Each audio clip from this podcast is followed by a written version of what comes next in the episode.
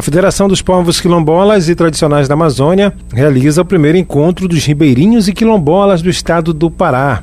O evento conta com o apoio do Instituto dos Ribeirinhos do Estado do Pará, Instituto Ribeirinhos da Amazônia, Instituto do Meio Ambiente da Amazônia, associações quilombolas e ribeirinhas, povos indígenas e outras entidades que participam do evento no dia 30 de abril, o local ainda está indefinido. Provavelmente deve ser realizado no Teatro Maria Silvia Nunes ou na Arena Multiuso Guilherme Paraense ou Mangueirinho. Para falar sobre o assunto, eu converso com o presidente da Federação dos Povos Quilombolas e População Tradicionais da Amazônia, Edson Andrade. Olá, Edson, como vai? Tudo bem? Muito bom dia. Edson, conta pra gente sobre esse primeiro encontro dos ribeirinhos e quilombolas do estado do Pará. Como é que surgiu essa ideia primeiro? Bom dia a todos, bom dia aos ouvintes da Rádio Liberal AM, bom dia meu caro Celso. Bom dia. É, é o, o, evento ele, ele se faz necessário em função das, das demandas que hoje nós enfrentamos dentro dessas comunidades. Hum. Né? Quando nós criamos o primeiro encontro de ribeirinhos e quilombolas do estado do Pará, a ideia era fazer um evento, dar um grito de liberdade em favor destas comunidades. Entretanto, a gente, nós percebemos que ah, os problemas são muito maiores. Nós tivemos recentemente, como todo mundo percebeu, as cheias, né, os alagamentos na, na região do, do Rio Tocantins, atingindo totalmente o, o município de Baião. Uhum. Então, nós temos entre 500 e 600 comunidades quilombolas e ribeirinhos no estado do Pará. Então, essas comunidades elas são desassistidas, né? apesar de ter várias entidades, como a federação, tem institutos, tem associações, tem outras entidades que são ligadas ao movimento, mas ninguém dá conta de manter é, um, um, um padrão de, de, de, assistência social, educação, saúde. Né? E quando nós chegamos nesse período de chuvas, ainda a situação é muito pior. Então, qual foi a ideia? Vamos criar um evento no qual a gente traz para cidades comunidades, lideranças, é, ribeirinhos, quilombolas, indígenas. Então, no, no, no, processo de organização, que nós estamos apenas com 15 dias organizando esse evento, nós já tivemos a adesão de vários, vários segmentos. Então, a importância desse evento é para mostrar para os governos do Estado, governo federal, para os governos da Amazônia, que essas entidades elas precisam é, de um pouco mais de atenção, de nós que vamos tentar criar caminhos é, concretos, não ficar na promessa. Geralmente uhum. a gente também é, é, abordado por, por pessoas que dizem, poxa, mas é um evento em período eleitoral. Não, não é eleitoral. O nosso evento vai ser realizado dia 30 de abril, com a possibilidade de ser no Mangueirinho ou na Estação das Docas. Uhum. E nós isentamos qualquer tipo de participação política eleitoral, tanto nos grupos que nós criamos, como dentro do movimento. Ah, vocês não vão contar com participação política? Vamos, porque nós dependemos dos, dos deputados, dos do, do governadores, dos governadores da Amazônia, dos vereadores, para que eles assinem as leis que nós estamos levando para as câmaras, para as assembleias e para os governos de modo geral, inclusive os ministérios do governo federal, que quem, que quem são quem distribui é, recursos, distribui é, cestas básica distribui projetos para essas comunidades. Então, nós englobamos os governos, né? Eles não participam da organização do evento. A organização do evento ela é, ela é, feita pelas entidades, encabeçada pelo IRPA, Instituto de Ribeirinhos é, do Pará, o uhum. IRAMA, Instituto de Ribeirinho da Amazônia, a, a, a Federação das Comunidades dos Povos Tradicionais é, da Amazônia, que é, que é essa que eu estou na presidência, uhum. e outras entidades, como, como associações é, de quilombola, associações ribeirinhas, associação de pesca. Então, são essas entidades que estão movimentando, que estão organizando o evento, entendeu? E nós uhum. mesmos estamos indo atrás de busca de patrocínio, de, de hotel, de ônibus para localização de alimentação. Então, existe é, o interesse político no, no, no coisa existe, existe que os governos participem. É essa a nossa, a nossa visão.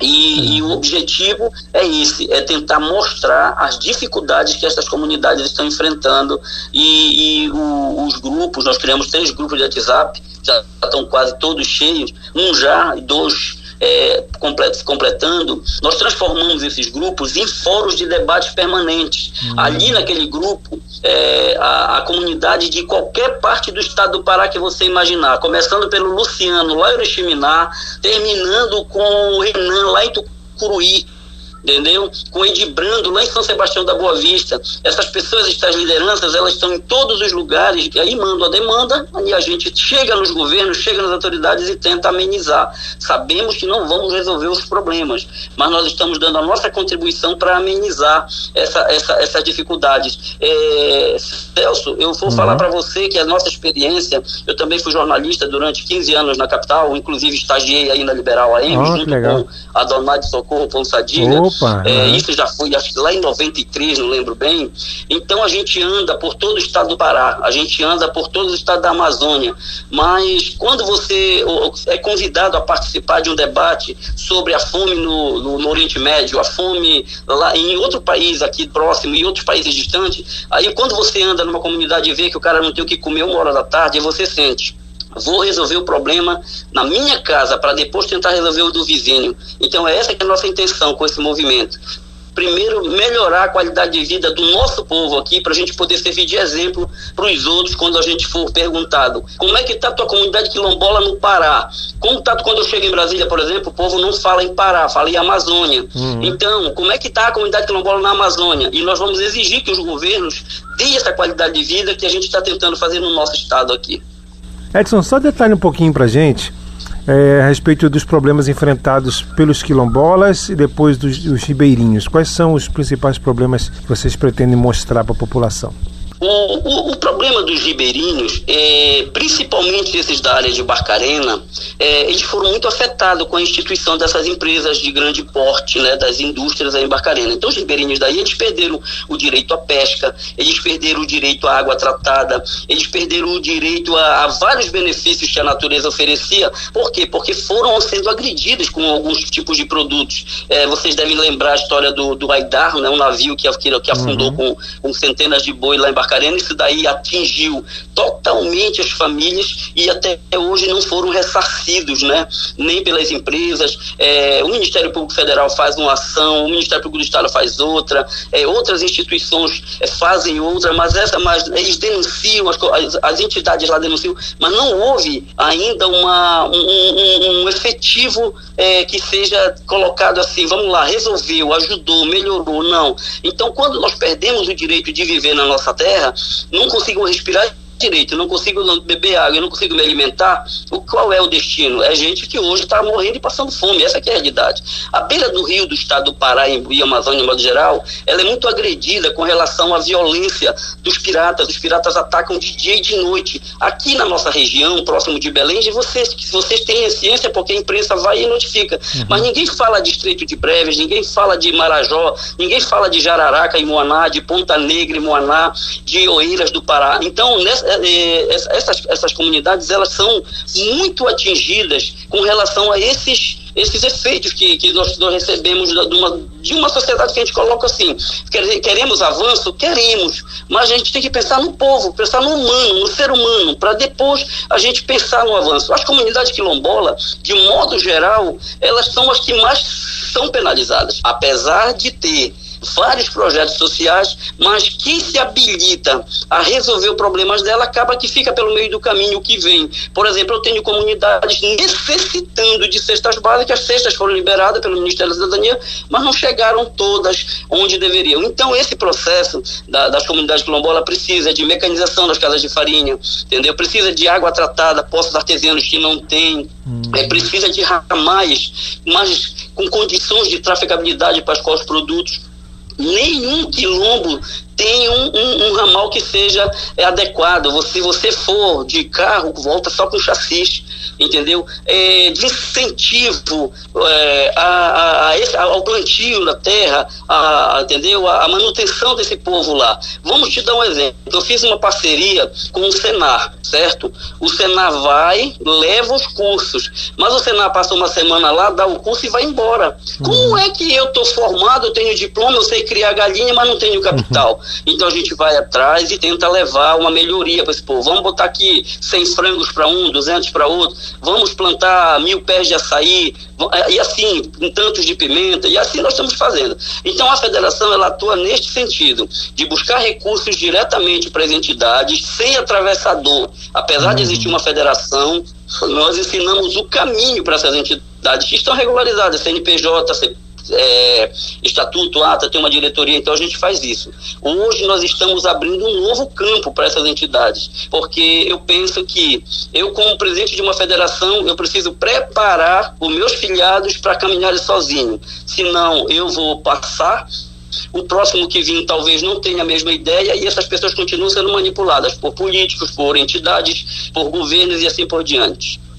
Verdade. Então, depois desse, desse evento, né, vocês pretendem ainda continuar se articulando né, e, e continuar, é, vamos dizer assim, dialogando com, com o governo, com os governos no estado, do estado, governo Celso, é federal? É assim, quando nós idealizamos o evento, quando nós idealizamos o evento, nós pensamos em fazer é, algo no dia do evento, tipo 10 pautas, o governo assina uhum. e a gente encaminha 10 benefícios. Internet de graça para as comunidades, uhum. é, um selo que, que qualifique a, a, a, produção quilombola ribeirinha, entendeu? É, ônibus é, é, adaptado para a saúde no, nas comunidades, é, entre outros projetos, né?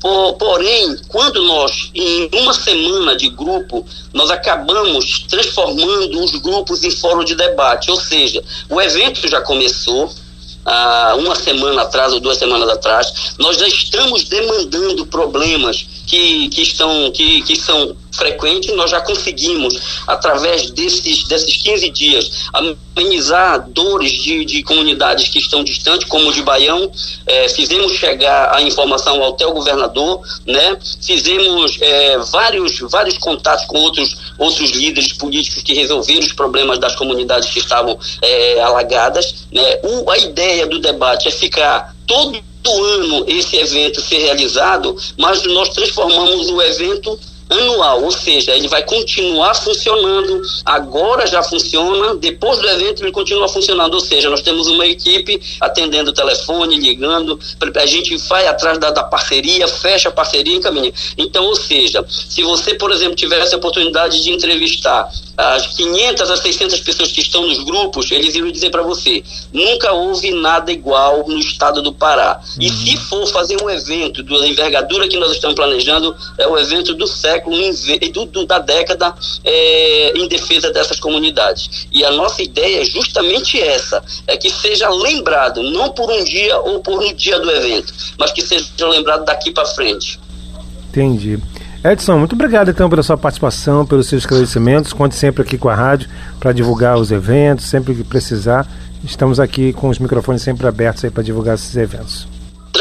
Celso. Tá? Muito obrigado. Beleza, então. Um abraço. Ok, muito obrigado, Edson, pela participação. Eu conversei com o presidente da Federação dos Povos Quilombolas e População Tradicional da Amazônia, Edson Andrade, sobre o primeiro encontro dos ribeirinhos e quilombolas do estado do Pará, que deve ser realizado no dia 30 de abril local ainda a ser definido.